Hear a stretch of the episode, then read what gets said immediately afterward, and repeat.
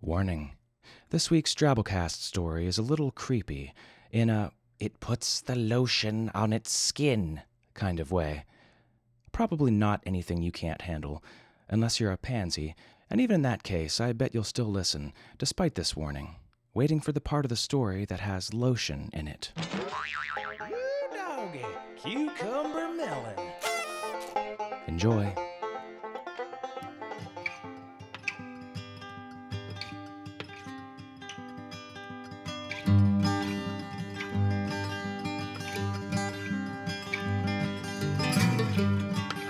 Welcome to the Drabblecast, episode 134. The Drabblecast is a weekly flash fiction audio podcast magazine that brings strange stories by strange authors to strange listeners, such as yourself. I'm your host, Norm Sherman. The theme of this week's show is tattoos, but first, we've got to check in on Drabblecast cryptozoology expert Connor Choadsworth in part three of our ongoing nature documentary. In Search of the Mongolian Deathworm with Connor Choadsworth.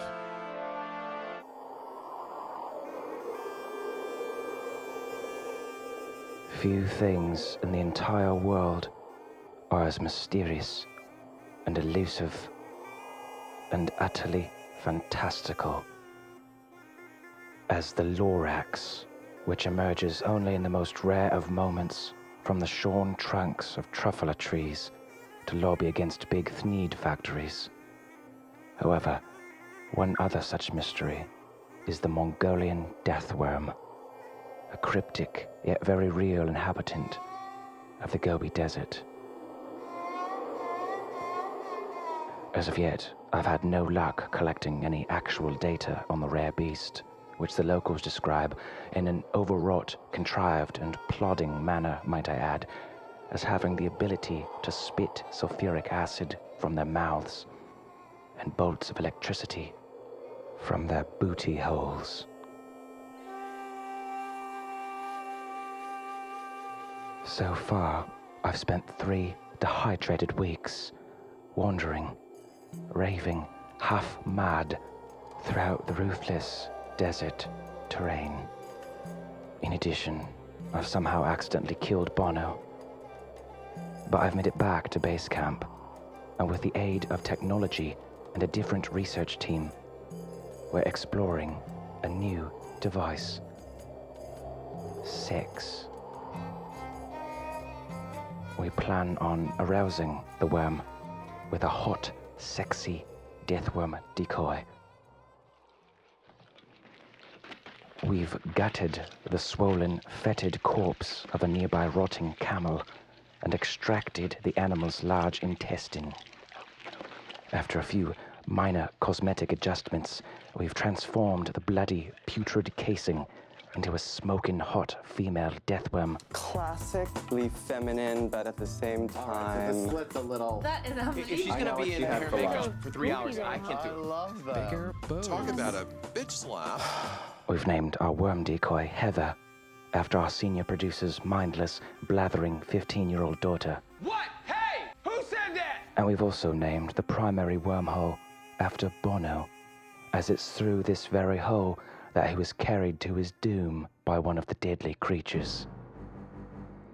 Heather is rigged to a pulley contraption, dangling precariously just at the tip of the gaping Bono hole. Attached to Heather is a seismometric transponder, a device that we hope will allow us to communicate with the deathworm by recoding speech into ground vibrations. I found it on eBay for $14.99.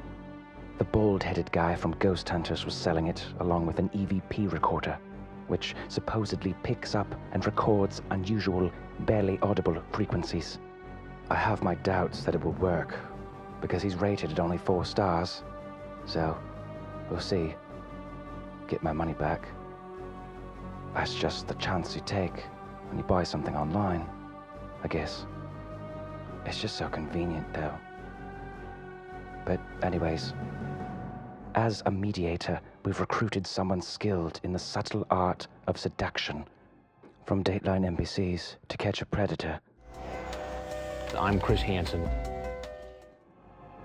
he's confident, arrogant even, about his ability to coax up mythical animals from the ground, using only camel intestine doled up as a saucy deathworm Lolita. We begin. I give the signal to lower Heather into Bono's gaping wormhole. Chris Hansen instantly gets to work. Hello, how are you doing? Can I tease and please your blank with my tongue and make you blank over and over? Nothing on the EVP. Chris, be sexier. Say it like you mean it. I like to make love. Really, Hansen, Is that all you've got? This isn't some friendless, hopelessly alone, middle aged, mildly retarded man named Javier we're trying to entrap, for God's sake. This is a motherfucking goddamn Mongolian motherfucking deathworm. Now stop acting like a chaste, bashful camel intestine with glossy lipstick smeared all over it and start acting like a libidinous, underage, acid spitting annelid looking for a goddamn father figure. I'm bored and horny. I'm not buying it, Heather. Blanket, I want to see you so bad. We're not getting anything. Oh, fucking eBay. I'll make it feel really good for you, hon.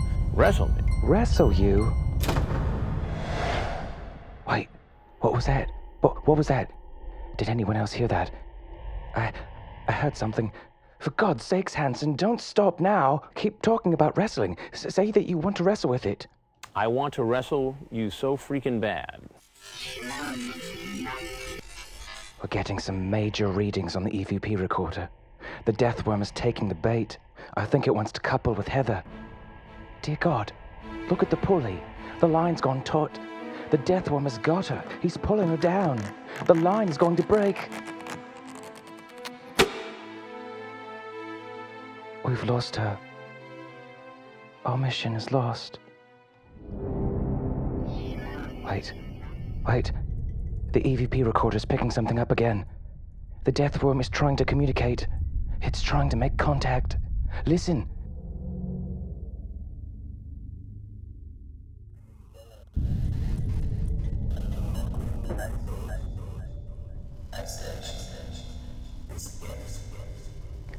What's it saying? I, I don't understand. Can you make it out? Hansen, why are you smiling? Well, there's something you gotta know. That's not a death worm down there, is it? Do it, do it, do it, do it, do it, do it. That can only mean one thing. Dear God, Bono's alive.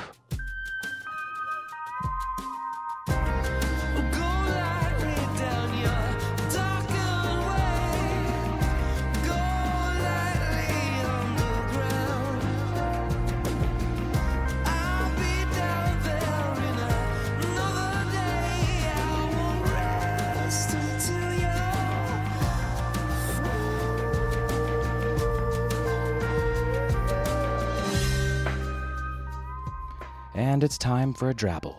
Drabble. Drabbles are stories exactly 100 words. Send yours into drabblecast at yahoo.com. This week's drabble is called Squid Ink, and it comes to us from Abby Hilton. Abby's had several drabbles in our show Sacrifices and My Cat Was Killed by Fairies in episodes 69 and 82, respectively. The Dunesteef played her story A Cat Prince Distinguishes Himself on March 11th. She's also got a story in the spring issue of The Greatest Uncommon Denominator, and her works appeared in the April 2000 edition of Beyond Centauri. Her free podcast novel, The Prophet of Panamindorah, is available at podiobooks.com and on her website, which you'll find in our show notes. And she has another podcast novel, launching in December. She lives in Portland, Oregon, and she's been known to dissect roadkill in the name of science.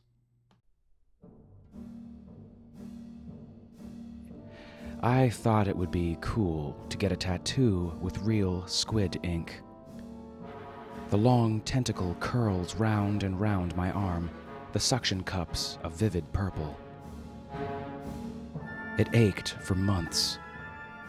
The artist said my immune system might react to the ink, but the pain has finally subsided.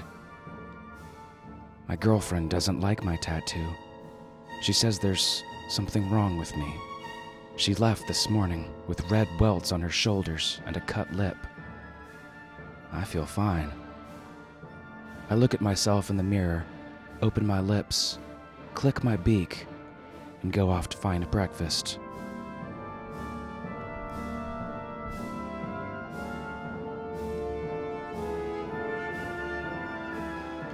Our feature story this week is another from one of our favorites, Tim Pratt. So far from Tim, we've brought you a humor story, a somber story, and now here's a horror story. Tim Pratt lives in Oakland, California with his wife, Heather Shaw, and their son, River. His fiction and poetry have appeared in the Best of American Short Stories 2005, the year's Best Fantasy and Horror, Strange Horizons, Realms of Fantasy, Asimov's, and the year's Best Fantasy, among others. So, without further ado, Bone Sigh by Tim Pratt.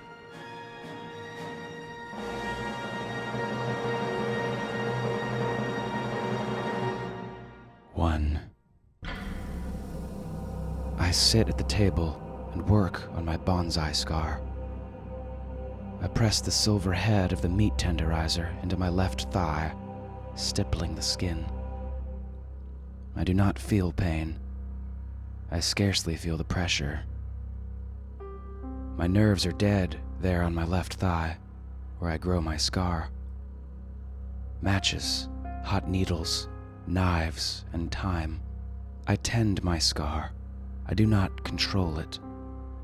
Skin and muscle are unpredictable. This is not like painting a picture or carving a piece of wood. The flesh knows its own logic.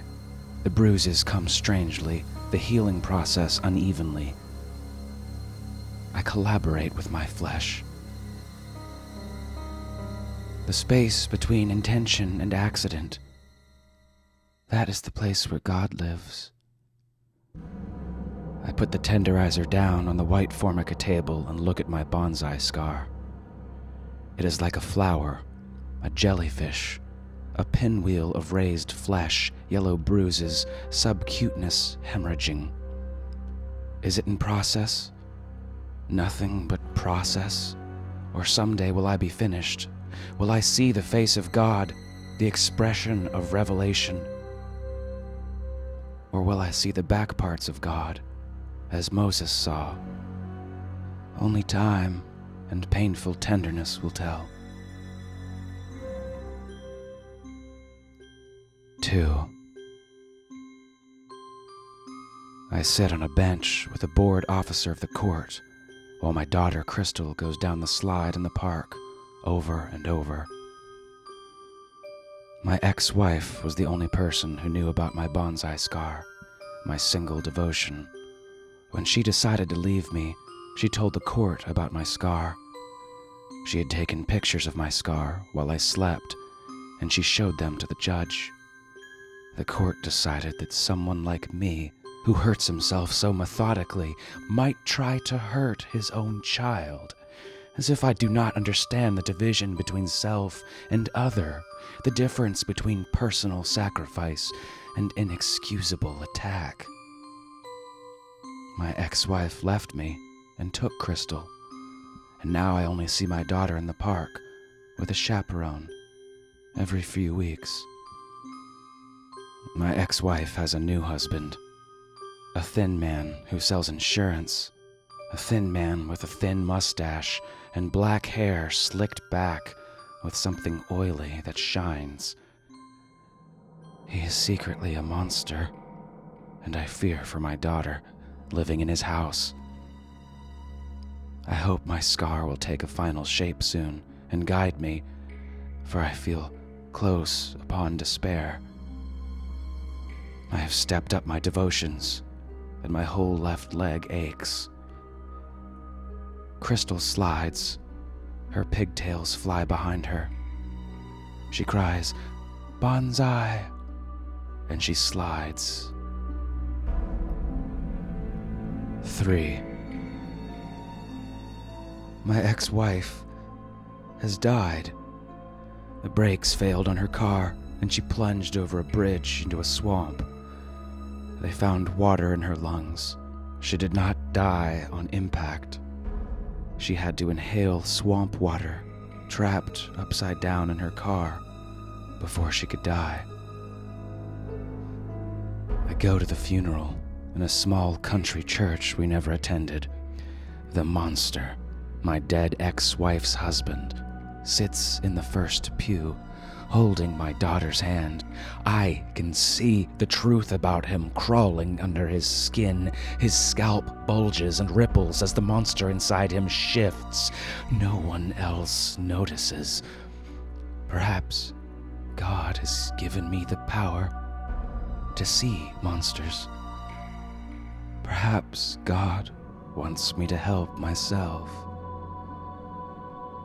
The monster and my daughter walk past the coffin. Crystal weeps. The monster holds her hand and will not release her. I know the truth.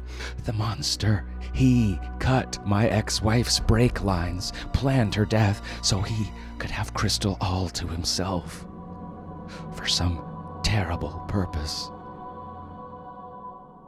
I wish my scar would advise me. 4.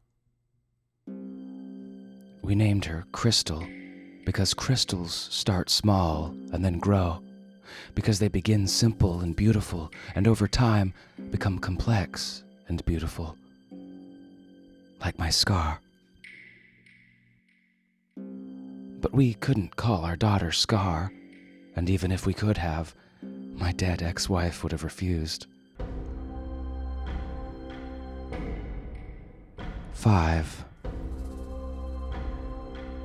The scar does not guide me.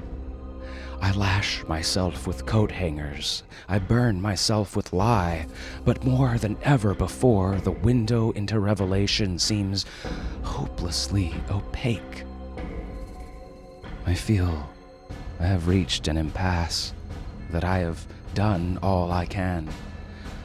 Now all my work is the equivalent of useless cross hatching, obsessive shading, adding irrelevant details. If my scar will not guide me, I must guide myself. I'll go to the monster's lair. Six. The front door is unlocked, and I go inside. There is some light from the windows, but it is dimmed by curtains. This is a squalid little house. My dead ex wife was an excellent housekeeper, but in her absence, the monster's house has reverted to type. I almost expect to see a heap of gnawed bones in the corner, a pallet made of rotting animal skins. But there are only old newspapers, empty aluminum cans. He is a subtle monster. I have never been here before, so I creep up in the dimness towards a hallway. The house smells of meat, of fat boiled with beans. I listen, and I hear a voice. Crystals. I want to scoop her up and take her away to freedom, away from the monster. But what if he is with her? Right now?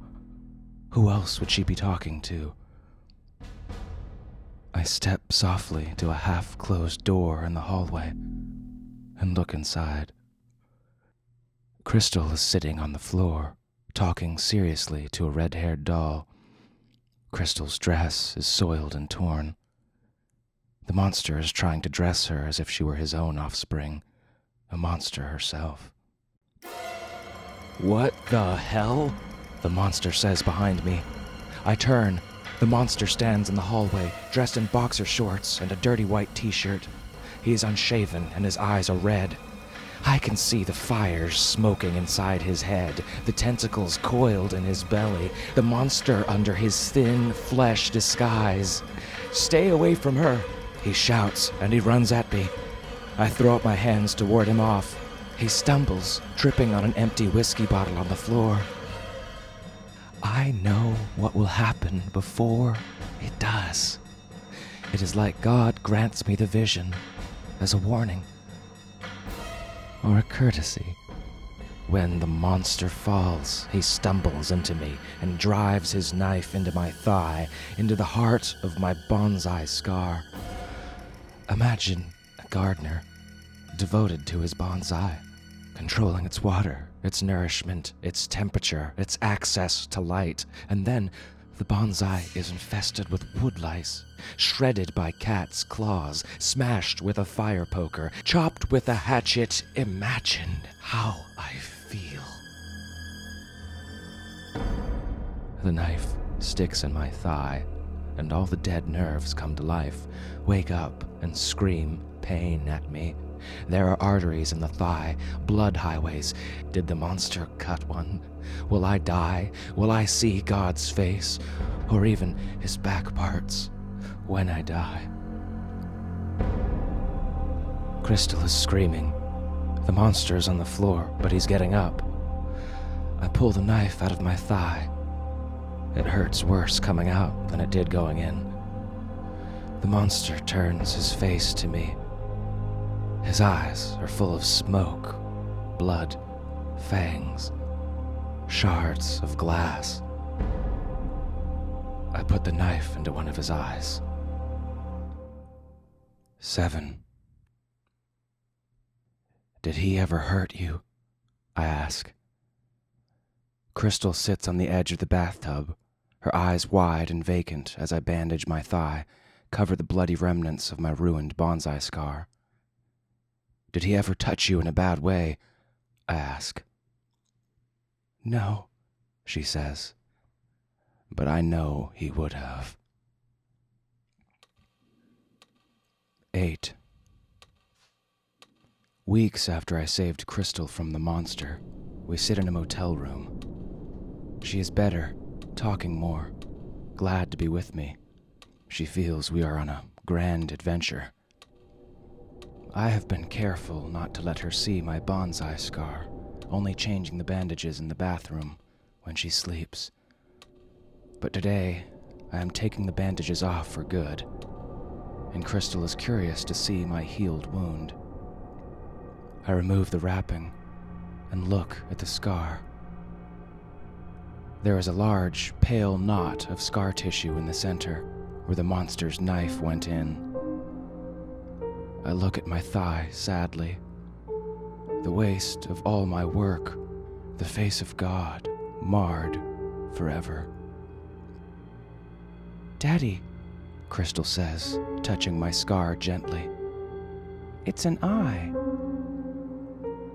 I look at her, then at my scar, and I begin to smile. She's right. The monster's stabbing wound has not ruined my bonsai scar, but has instead completed it, providing the final touch, formed the pupil of an eye. One eye, like a cyclops. I think of the monster, the way I stabbed his eye out. Monsters have only a single eye. But my scar is not meant to reveal a monster's face. I am blessed. The face of God is forming on my body, responding to my devotions. But I have vastly underestimated the size of God's face. I will need more than the flesh of one thigh to reveal it. I will need my entire body chest, arms, head, legs. Looking at my daughter, at the fascination in her face, I realize something else that the revelation is not meant for me. I am only the medium for revelation. I am the book, not the reader. My body will become the face of God, and my daughter will look upon me and know the secrets of life, the ways and means of earth and heaven. My disappointment is brief and selfish, and then I am glad. What more could a father want? What better reason is there to sacrifice one's flesh, one's self, than for the good of your child? Bring me my bag, sweetheart, I say. And when she does, I take out a knife.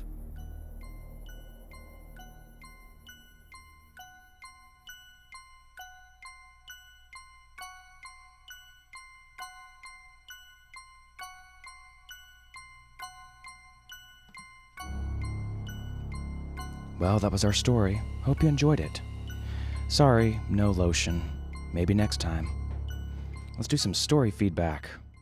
Harken back four episodes to Trifecta Special 9 when we ran three flash pieces about self deception. Dinosaur by Bruce Holland Rogers, which was about an old man going senile and thinking he was a dinosaur. Monster Talk by Steve Calvert, which was about a disgruntled monster living in a child's closet. And The Curse of the Android's Wife by Bruce Boston, which was about a woman married to the perfect mate, an android. Swamp said, I think Monster Talk was my favorite. I think Dave Thompson's reading was perfect for the mood of the piece, a good match. I also thought Dinosaur was a very well written story, but not so much into the last one, Curse of the Android's Wife.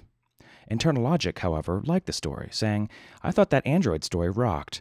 I think if this is a story about a person with narcissistic personality disorder and the horrific extent she's been able to reach with wealth and super effective AI technology at her disposal.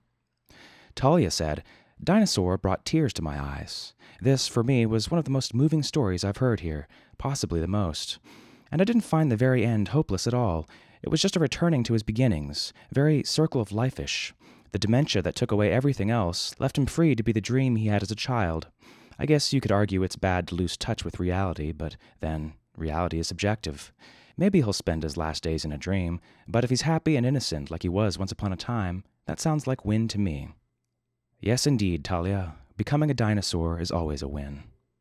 Speaking of thunder lizards and winning, season 3 of the Super Animal Mega Beast Deathmatch competition is underway, folks. The most pointless, hardcore debate you'll experience this year. What it is. We make up several totally badass animals with awesome enhancements, get drunk and debate with each other which one would win and why, and throw out each round as an R rated podcast, trying to sway you listeners, because ultimately you decide who will win with your votes, and who will be crowned the most awesome, imaginary megabeast ever. It gets pretty intense because once a super animal contestant wins a round, he gains various badass attributes of his felled enemies, making him an even more absurd but totally wicked genetic train wreck.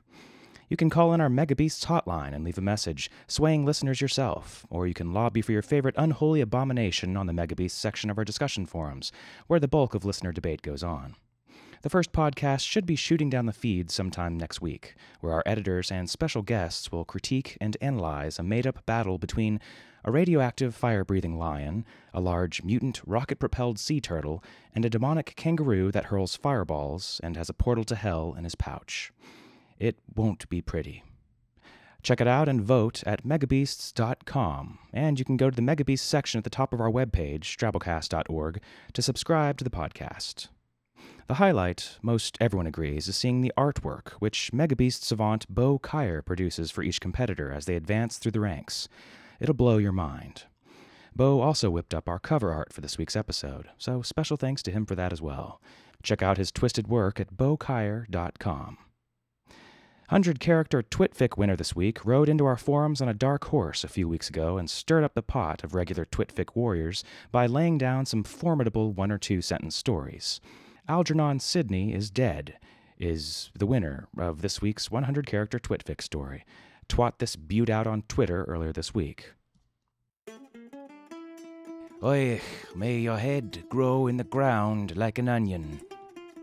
The old Yiddish curse used to be harmless, but there was a new god today.